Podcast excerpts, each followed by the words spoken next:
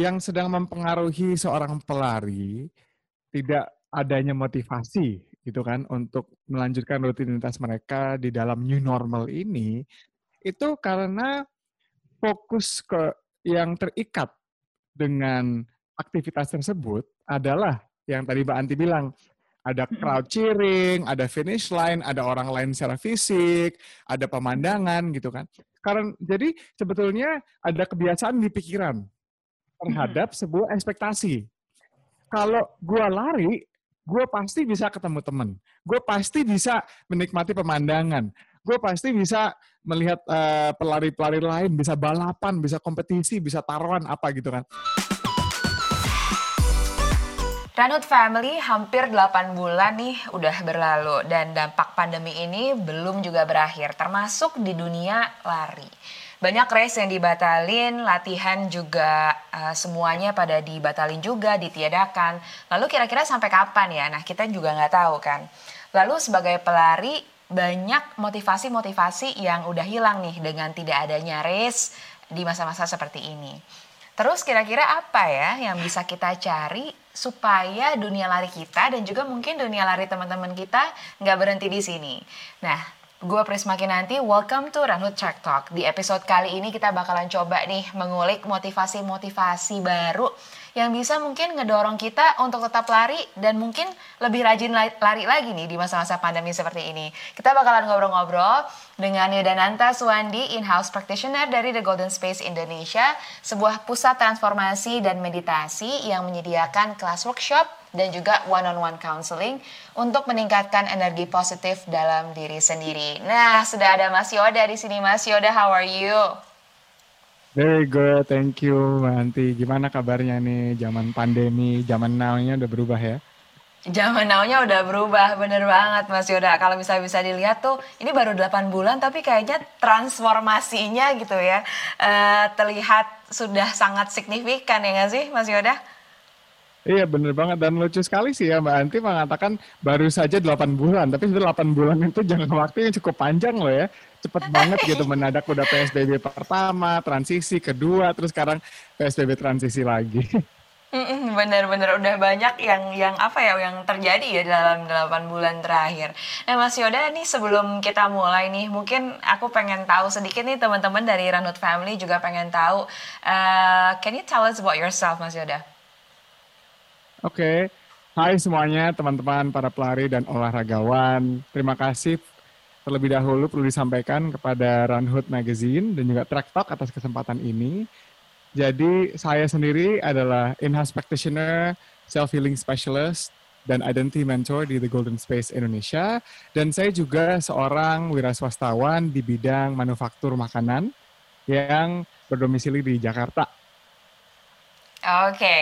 nah ini kenapa nih tadi aku tanya, can you tell us about yourself Mas Yoda? Karena mungkin nih teman-teman pelari uh, wondering gitu ya, mereka bertanya-tanya, kenapa sih kita, kenapa sih Runhood, kenapa sih Track Talk uh, ngebahas tentang mindfulness gitu kan? Nah ini mengapa pentingnya ada Mas Yoda di sini, karena ternyata uh, mindfulness itu ataupun kesehatan mental gitu ya bisa dibilang mungkin ya Mas, itu juga sangat amat uh, berarti ataupun berperan penting gitu ya di kehidupan pelari. Nah, oh, iya, Mas iya, Yuda iya, kalau benar, misalnya benar. kalau misalnya bisa bisa dibilang gitu ya in general Mas uh, as a mindfulness practitioner uh, bisa share gak kira-kira pengalaman kesehatan mental Mas Yoda nih di saat pandemi gimana sih cara manage-nya sebelum kita memang uh, masuk ke dunia pelarian? Oke, jadi kalau di The Golden Space sendiri, salah satu julukan saya tadi kan yang saya katakan itu self-healing specialist, terutama kepada kesehatan fisik, mental, dan juga emosional. Karena ya teman-teman kita harus ingat dan menyadari bahwa kesehatan itu terdiri dari tiga komponen tersebut, di mana mental, fisik, dan emosional itu ada hubungannya semua. Dan berarti kata pada saat kita marah, bukannya tubuh kita juga bereaktif, bereaksi, bukannya pada saat kita sedang stres, bukannya otot kita juga menjadi lebih mudah tegang.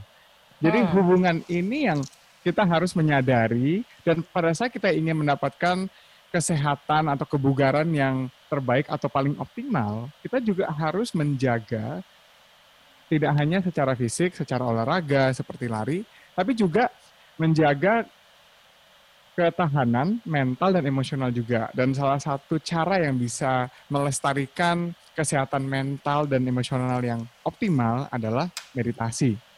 Gitu. Hmm. Untuk saya sendiri sebagai background, kenapa kok saya jadi guru meditasi? Sebetulnya saya mulai sebagai entrepreneur, terus mendadak jadi guru meditasi. Apa yang terjadi? Yes. Jadi ibaratnya saya sendiri ini ada pengalaman dengan gangguan mental, di mana sudah 8 tahun yang lalu saya didiagnosa dengan uh, bipolar disorder, BID atau kepribadian ganda dan juga skizofrenia. Hmm. Dan saya melalui proses penyembuhan yang membutuhkan waktu bisa dikatakan 6, 6 sampai 7 tahun di yeah. mana dalam proses itu menggunakan meditasi sebagai alat utamanya saya sudah bisa meminimalisir semua gangguan mental saya di mana episode terakhir saya di tahun 2017 bulan Agustus.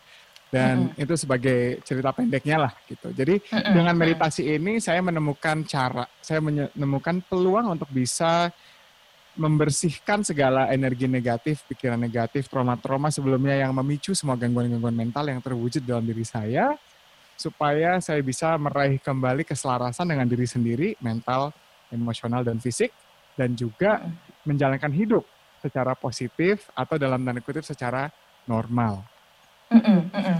Oke, ini menarik banget gitu ya Mas Yoda.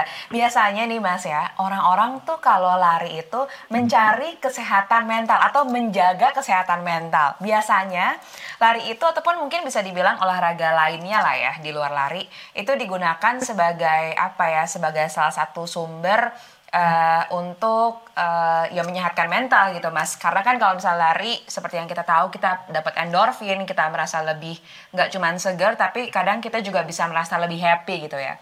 Nah sekarang kan masalahnya lagi masa pandemi mas Yoda. Terus lari itu nggak bisa dilakukan.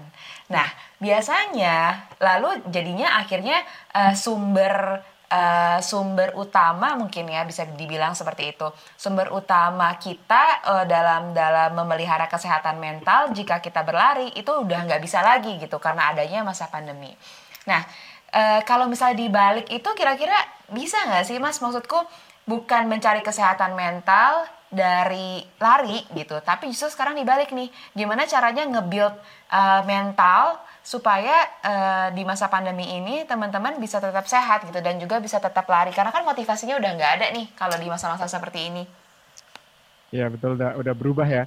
Motivasinya sudah bersifat internal dibandingkan eksternal ya. Kalau misalnya yes. sebelum pandemi kan oh bisa ketemu sama teman-teman ikut maraton ya dan, dan mengikuti program-program lain menikmati pemandangan. Mm -hmm. tapi sekarang kita harus menikmati pemandangan tembok kita dan kenyamanan sofa dan kasur masing-masing ya kan? Jadi yeah Ya, yang menarik ini tuh apalagi kalau kita bicara pelari atau olahragawan, di mana sudah hmm. memiliki rutinitas melatih kekuatan, ketahanan otot-otot dan tubuh secara keseluruhan. Dan memang pada saat melakukan aktivitas itu ada endorfin dan juga peningkatan metabolisme, fungsi sel-sel dan lain sebagainya, saluran darah juga, kadar oksigen kita meningkat, otomatis kita merasa lebih enak gitu ya. Dan juga yeah. apalagi kalau kita sedang menghadapi tantangan mental atau misalnya lagi ada sumber stres dari kerjaan lah atau apa pun itu lari akan juga akan membantu untuk untuk memproses perasaan-perasaan itulah gitu secara tidak langsung. Mm -hmm. Nah tapi lucunya ini kita juga harus ingat bahwa mental dan emosional kita juga perlu dilatih gitu. Jadi mm -hmm. makanya aku sering kali itu menjelaskan Golden Space sebagai uh, tempat gym untuk jiwa, mental dan emosional gitu. Karena mm -hmm ketahanan mental dan emosional ini bukan sesuatu yang secara otomatis terwujud di, ter, di dalam diri kita pada saat kita lahir gitu. Jadi bukan otomatis oh ketahanan mental gue segini gitu. Tapi yeah. enggak, tapi kan ketahanan ini kan sesuai pengalaman kita masing-masing, perjalanan uh hidup masing-masing juga. Jadi uh -uh. apa yang dimaksud dengan ketahanan mental dan emosional? Sebetulnya uh, sebuah kondisi yang membuat diri tidak mudah terpicu atau terpengaruhi dengan gang gangguan-gangguan eksternal yang bersifat negatif. Seperti misalnya uh, deadline yang datang mendadak atau dimarahin oleh oleh orang teman dekat atau bos atau apa gitu. Itu yang dimaksud dengan ketahanan mental dan emosional dan bagaimana bisa memproses, mencerna segala perasaan yang dirasakan gitu. Karena ini juga bukan sebuah ilmu yang kita pelajari pada saat kita sekolah. Ya kan kan nggak ada gitu satu kelas untuk untuk apa menangani perasaan gitu loh. Kan kita hanya tahunya yeah. cuman kata-kata atau kosakata dari teman atau dari media gitu kan. Oh just let it go gitu kan. Atau udah nggak usah dipikirin. Atau oh biasanya itu selalu mental juga ya Mas Yoda ya. iya iya gitu. Misalnya kita kayak mau coba mengungkapkan perasaan, eh lo sensi banget sih atau apa gitu kan. Hmm, nah yeah. itu sebetulnya yang ilmu yang kita dapatkan tuh itu. Dan sebetulnya Bener. tidak mem, tidak mengangkat atau membangun kita kan, tapi malah bisa menjatuhkan kita karena akhirnya kita menjadi terbiasa untuk coba memenuhi ekspektasi orang lain atau persepsi hmm. orang lain karena apa yang apa yang mereka sampaikan kepada kita. Jadi yeah. ketahanan mental dan emosional ini memang tanggung jawab kita masing-masing dan kita bisa melakukannya melalui meditasi. Nah, aku paham, guys, kan banyak sekali persepsi mengenai meditasi itu pokoknya kita duduk diam nggak ngapa-ngapain terus yes. uh, habis itu bisa tenang. Tidak seperti mm. itu kenyataannya. ya, Betul jadi, sekali.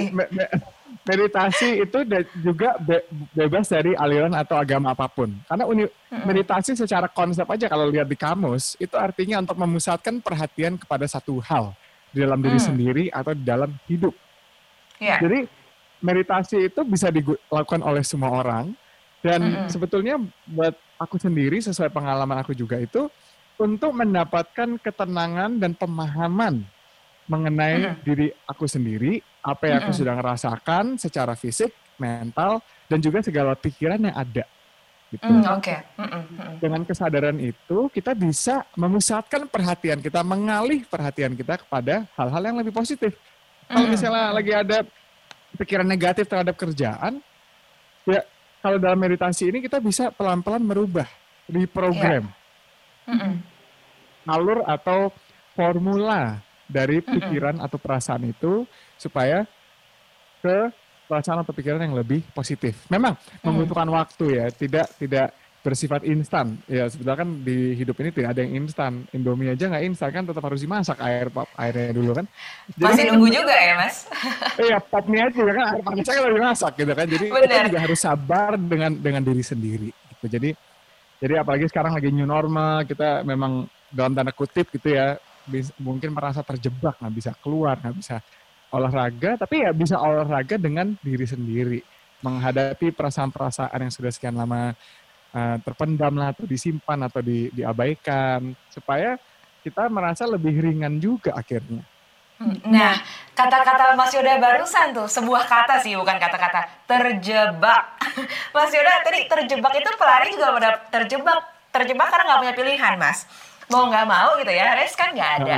Mau nggak mau, akhirnya kita tuh ikutnya virtual run gitu. Tapi kan virtual run itu kan jauh ya, Mas. Maksudnya dari segala euforia, dari segala uh, kemeriahannya terus kalau misalnya lari juga nggak ada yang uh, cheering gitu kan itu kan sebuah sebuah kondisi yang berbeda banget gitu ketika kita ikutan uh, virtual run. Nah, kalau dari sisi Mas Yoda gitu ya sebagai mindfulness practitioner aku bisa bilang sebetulnya uh, apakah ini tuh cuman masalah kebiasaan aja, Mas? Apakah ini seharusnya uh, motivasi dari diri sendiri itu bisa dibangun gitu untuk tetap mengikuti misalnya uh, virtual race, virtual run uh, dengan motivasi yang sama di saat kita nggak uh, ada di masa pandemi? Sebetulnya bisa dikatakan itu sama, tapi pada saat yang sama berbeda. Kenapa? Mm. Yang sedang mempengaruhi seorang pelari tidak adanya motivasi, gitu kan, untuk melanjutkan rutinitas mereka di dalam new normal ini, itu karena fokus ke yang terikat dengan aktivitas tersebut adalah yang tadi Mbak Anti bilang, ada mm-hmm. crowd cheering, ada finish line, ada orang lain secara fisik, ada pemandangan mm-hmm. gitu kan. Karena jadi sebetulnya ada kebiasaan di pikiran terhadap mm-hmm. sebuah ekspektasi. Kalau gue lari, gue pasti bisa ketemu temen. Gue pasti bisa menikmati pemandangan. Gue pasti bisa melihat uh, pelari-pelari lain, bisa balapan, bisa kompetisi, bisa taruhan apa gitu kan. Nah, mm -hmm. ekspektasi ini yang sebetulnya mensabotase kita gitu. Jadi kalau misalnya kita mengambil beberapa langkah ke belakang dulu dan melihat nih, gitu kan, dan merubah ekspektasi kita. Jadi kita larinya ini bukan tergantung dengan kondisi eksternal, tetapi keinginan untuk diri kita supaya sehat gitu. Jadi kembali lagi kita mengalihkan perhatian kan. Jadi bukan hal-hal eksternal yang memang tidak bisa dikabulkan pada saat ini karena mm -hmm. karena new normal, tetapi pada mengalihkan ke fakta bahwa masih sehat, masih aman, ya kan, tidak -hmm. terpapar COVID-19 gitu misalnya, dan masih bisa bergerak di dalam rumah gitu, apakah itu senam, apakah itu lari virtual, apakah masih ada hal-hal lain yang sebetulnya bisa disyukuri. Mm -hmm. Gitu. Mm -hmm. Jadi kalau misalnya bisa dilihat memang seharusnya gitu ya Mas, di luar masa pandemi pun seharusnya motivasi itu bisa kita uh, susun dari diri sendiri juga gitu ya, bisa kita mulai dari diri sendiri. Dan karena memang kita nggak bisa menaruh ekspektasi pada keadaan gitu ya, karena keadaan ini kan juga sudah berubah. Berarti yang mesti kita mulai bangun lagi nih teman-teman pelari adalah cari dulu motivasi untuk diri sendiri gitu ya Mas. Apa yang kira-kira uh, mau dibangun, apa yang kira-kira mau dijadikan target gitu ya untuk diri sendiri. Nah kalau misalnya bisa dilihat itu uh, bisa disarankan gitu ya Mas Yoda. Apa kira-kira step-step ataupun langkahnya? Apakah uh, coba merenung dulu kah cari motivasi ataukah menerima keadaan atau gimana kira-kira Mas? Ya pertama harus menerima keadaan gitu, melihat apa adanya dan merubah persepsi terhadap kondisi sekarang secara positif dalam arti kata melihat segala segi-segi yang positif dan bukan yang negatif. Jadi bukan masih lockdown atau harus rapid atau atau atau semua belum normal atau maraton semua masih di cancel. Tapi lihat hmm. aja, gue masih di rumah, gue masih sehat, gue masih bisa makan setiap hari, gue masih. Jadi dengan kita merubah perhatian ke situ dulu, segala kecemasan dan kegelisahan yang terwujud atas segala keterbatasan yang ada di depan mata kita, itu perlahan-lahan dengan sendirinya sudah tidak memicu kita seperti sebelumnya. Hmm. Dan itu yang akan menjadi fondasi untuk bisa menggali atau mengembangkan sumber motivasi yang baru gitu. Mungkin yeah. aku juga mau sharing pengalaman aku sendiri. Jadi aku sendiri juga suka olahraga, apalagi uh, pilates, aerial yoga, dan juga ashtanga. Nah, hmm. dulu sebelum pandemi nih, dan ini kan hal-hal yang bersifat uh, bisa dilakukan sendiri gitu ya. Bisa yeah. biasanya aku ke studio ketemu teman-teman dan guruku atau aku juga ada di rumah. Di rumah pun aku juga aku bikin ruang yoga sedikit ke, apa kecil gitu ya. Dan mm. walaupun aku bisa aja olahraga setiap hari karena sudah ada fasilitasnya di rumah, tapi nggak selama pandemi karena aku menyesuaikan diri dengan situasi dan masih ada kecemasan dan aku mengutamakan kerjaan karena menyesuaikan diri lah transisi ke new normal cara kerja baru hmm. akhirnya aku sama sekali tidak yoga pilates selama enam bulan di awal gitu hmm. sejak pandemi dan dan aku baru menyadari gitu bahwa tubuhku ini udah mulai udah mulai kaku udah mulai nggak enak banget gitu rasanya pasti dan, dan aku renungi kembali gitu. Jadi aku kan juga meditasi, ya untungnya dengan meditasi aku mendapatkan kejernihan pikiran dan perasaan untuk bisa menyadari bahwa eh ternyata aku telah mengabaikan atau melupakan tubuhku sendiri.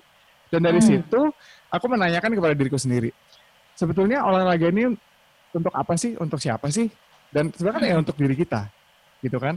Dan objektif yang ingin didapatkan itu apa? Dan pada saat aku menentukan, pokoknya ke depannya aku berniat supaya aku merasa lebih sehat, lebih baik, lebih yeah. fit. Mm -mm. Gitu. Dan dari situ aku mulai pilates lagi. Dan malah mm -hmm. dalam proses ini aku menemukan satu uh, olahraga, satu tipe olahraga yang yang baru dan berbeda. Dan itu mm. namanya uh, cardio dance. Mm, Jadi wow. sekarang mulai yeah. dari senam, senam sambil berdansa gitu secara online, ada mm. ada programnya gitu. Dan itu memang yang dibutuhkan cuman cuman uh, laptop, colokin ke TV, habis itu yeah. udah sofa dipinggirin. Uh, uh, Dan itu ternyata sebuah tipe olahraga yang sebelumnya aku belum pernah pertimbangkan, kan tapi ternyata hmm. menyenangkan diriku sendiri gitu. Yeah. Jadi juga yang aku selalu sampaikan ke teman-teman gitu atau uh, peserta-peserta di kelas meditasi aku, pandemi ini sebetulnya mengundang kita sama-sama untuk merenungi dan mereview apa yang benar-benar menyemangatkan kita dan mm. menyenangkan kita gitu. Mm. Mm. Ini kesempatan yang yang perfect sih menurut aku gitu untuk try something new. Dan try something yeah. new ini kan dalam new normal secara virtual tinggal browsing, cari cara-cara lah untuk untuk menyenangkan diri sendiri. Jadi juga sebagai pelari kan bisa coba tipe-tipe olahraga lain bersifat indoor atau atau hal seperti itu gitu. Jadi harus memiliki open mind mm-hmm. ya dan uh, open heart gitu. Jadi keterbukaan secara mental dan emosional terhadap segala kesempatan-kesempatan baru yang sebelumnya kita per- tidak pernah perhatikan. Mm-mm. Dan kesempatan-kesempatan itu kita nggak pernah tahu juga gitu ya Mas Yoda apakah sebetulnya di masa-masa seperti ini kalaupun misalnya teman-teman pelari mau tetap lari sendiri gitu ya apakah sebetulnya mereka jadi punya banyak waktu nih karena larinya sendiri gitu ya nggak sama teman-teman uh, mungkin untuk memperbaiki diri gitu ya uh, untuk memperbaiki uh, apa performa larinya gitu kan mungkin kesempatan-kesempatan itu kali ya Mas Yoda yang yang perlu dicari yang butuh dicari dalam masa-masa seperti ini. Iya, nah, betul, Mas, betul. kalau misalnya mau aku oke okay deh kita coba coba simpulkan tiga step gitu ya Mas dari uh, cara mengatasi uh, kurangnya motivasi lari nih di masa pandemi. Kira-kira apa Mas yang bisa dilakukan uh, in three simple steps? Oke, okay. step pertama itu untuk menyempatkan waktu untuk diri sendiri untuk menulis niat untuk diri sendiri secara jangka pendek, anggaplah Mm-mm. dalam satu bulan. Niat diri sendiri itu apa? Gitu, apakah yeah. mau ya. lebih sehat, apakah mau lebih rileks, apakah mau lebih apa pun itulah, tulis aja. Gitu. Mm-mm. Jadi jangan jangan nyalain TV, jangan apa kalau misalnya nyalain musik tapi musik yang nggak ada vokalnya gitu. Kenapa? Supaya bisa lebih fokus dengan pikiran dan perasaan diri sendiri dan tanya aja. Emang emang sebetulnya mau apa sih? Gitu kan. Itu itu pertama.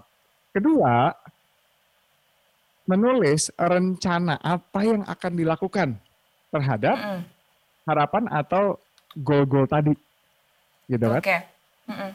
Nah, ya setelah itu, ketiga, ya mulai melakukannya, tapi menjadwalkannya juga secara realistis dalam arti kata, misalnya, wah gue sejak lockdown naik 5 kilo nih oke pokoknya dalam satu bulan gue turun 5 kilo gitu eh, jangan sampai ekstrim kayak begitu gitu yeah, jadi yeah, yeah. jadi ha, ha, ingat eh, melakukannya ini dengan kenyamanan hati keringanan mm. pikiran dan mm. keterbukaan untuk mencoba sesuatu yang baru mm -mm. gitu nah kalau bisa dalam tiga proses ini dilakukannya dalam proses meditasi kalau misalnya belum bisa meditasi tinggal tutup mata selama dua menit nyetel lagu uh, ya kayak ambient atau lagu kayak piano atau yang menenangkan di Spotify tinggal tinggal di search aja meditation music semua langsung keluar atau di YouTube banyak banget. Dan bernafas lebih panjang dan lebih dalam dari biasanya selama dua menit aja. Dan perhatikan perubahannya deh. Itu itu sendiri aja akan membawa dampak yang luar biasa. Karena pernafasan bukan sesuatu sesuatu yang kita sering cek atau sadari. Tapi hmm. sebetulnya nafas ini yang menghidupi kita selama ini dan memberikan kita tenaga kan. Dengan kita yeah. meningkatkan pernafasan kita dan kadar oksigen kita secara netral seperti ini, kita juga akan merasa lebih nyaman. Mm -mm. Oke, okay. thank you so much uh, Mas Yoda untuk untuk three simple steps-nya dan kalau teman-teman pengen mungkin untuk meditasi sendiri itu sebetulnya awal-awal mungkin enaknya untuk uh, bisa di guide kali ya Mas Yoda ya. Kalau teman-teman mau nyobain juga uh, di Golden Space Indonesia lagi ada uh, upcoming acaranya ada acara live ya Mas Yoda, betul? Iya betul. Di tanggal 7 November 2020, Wellness Conference secara online 100%. Kembali lagi kan new normal, jadi online bisa dinikmati di rumah, di komputer ataupun di laptop, dan itu diisi dengan berbagai kelas-kelas meditasi, dan juga termasuk berbagai panel-panel talk show dengan orang-orang yang inspiratif dari Masjid Maulana ke Andin Aisyah, dan juga ada wow. beberapa orang dari luar negeri yang akan sharing pengalaman mereka dan memberikan inspirasi dari mengenai veganism, mengenai uh, apa positive, positive social media dan uh, banyaklah yang keren banget dan juga ada panel talk kesehatan mental. Jadi check it out guys di Instagram dan website The Golden Space Indonesia. Siap, thank you banget Mas Yuda. Pokoknya tanggal 7 November jangan sampai kelewatan ya untuk kalian yang mau nyobain nih eh, meditasi gitu ya Mas Yoda untuk pertama kalinya mungkin dan juga bisa ngedenger ini kayak tadi eh, Mas Yoda sempat bilang cerita-cerita inspiratif dari banyak speakers di hari itu. Satu hari aja kan ya Mas Yoda tanggal 7? 7 November. Ya, satu hari. Betul, dan jangan sampai kelewatan. Thank you so much Mas Yoda uh, atas waktunya udah sharing nih dengan kita. Dan semoga dengan adanya uh, podcast ini nih Mas Yoda bisa ngebantu banget teman-teman pelari untuk terus uh, cari motivasi yang baru gitu ya untuk dirinya sendiri untuk tetap uh, ngejalanin dunia uh, ataupun perjalanan uh, lari mereka. Dan semoga juga supaya dunia pelarian kita juga nggak berhenti di sini aja nih Ranut Family. So thank you so much udah ngedengerin. Thank you so much buat Mas Yoda. Nanti kita ngobrol-ngobrol lagi kapan-kapan. Hopefully uh, nanti kita bisa come up with uh, ide-ide lainnya dan juga ya mungkin topik-topik mindfulness juga ya Mas yang bisa ngebantu teman-teman pelari. Thank you so much Mas Yoda. Talk to you later. Bye. Terima kasih. Bye.